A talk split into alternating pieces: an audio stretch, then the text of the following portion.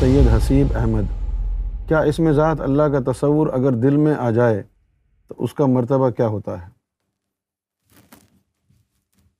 کچھ بھی نہیں ہوتا اس کا مرتبہ، تصور دل میں آ جائے تو کیا ہوتا ہے؟ کچھ بھی نہیں۔ تھوڑا بہت نور ملتا ہے جب تصور کرتے ہیں۔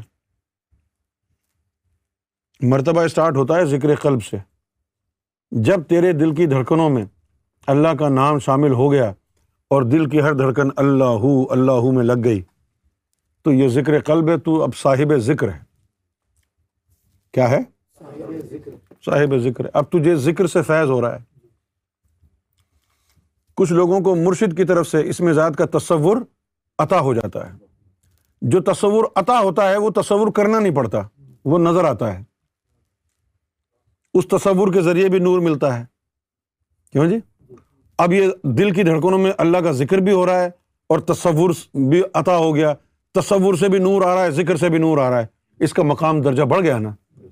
اس کو کہیں گے صاحب تصور۔ ایک وہ بھی ہوتا ہے کہ جس کے دل پہ اللہ نقش کر دے۔ تو جس کے دل پہ اس میں ذات نقش ہو جاتا ہے، تو ہر دھڑکن اس اس میں ذات کو ٹکرا کے آتی ہے۔ ہر دھڑکن اس کو ٹکرا کے آتی ہے۔ ایک دن اس کا ذکر سوا لاکھ ہو ہی جائے گا۔ جب اس میں ذات عطا ہو گیا تو دھڑکن اس میں ذات کو ٹکرا رہی ہے تو وہ ذکر میں شامل ہو رہا ہے، بھلے ذکر نہ بھی ہو۔ ذکر نہ بھی ہو تو وہ اس میں شامل ہو رہا ہے۔ اگر اس میں ذات اللہ تجھے عطا ہو گیا الائے کا کتبہ فی قلوب ایمان تو پھر سمجھ جا اللہ تجھے اپنا عشق عطا کرنے والا ہے۔ دیدار کے لیے چن لیا۔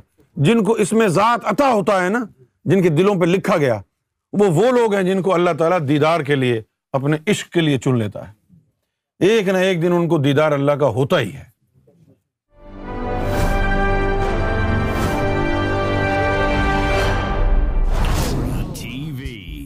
Bringing light love and peace in your life